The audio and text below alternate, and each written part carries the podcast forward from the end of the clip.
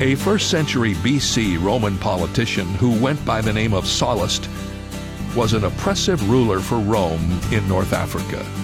It comes as no surprise that he said, Necessity makes even the timid brave. There is truth in his observation. I mean, think of the number of normally reserved people who boldly approached Jesus of Nazareth in search of a miracle for themselves, a friend, or a family member. In an hour of crisis, we are far more likely to become bold and brave. Fortunately, the Bible invites us to come boldly into God's presence to seek mercy and help in our time of need. This is David Jeremiah, encouraging you to get on the road to new life. Discover God's mercy and help on Route 66.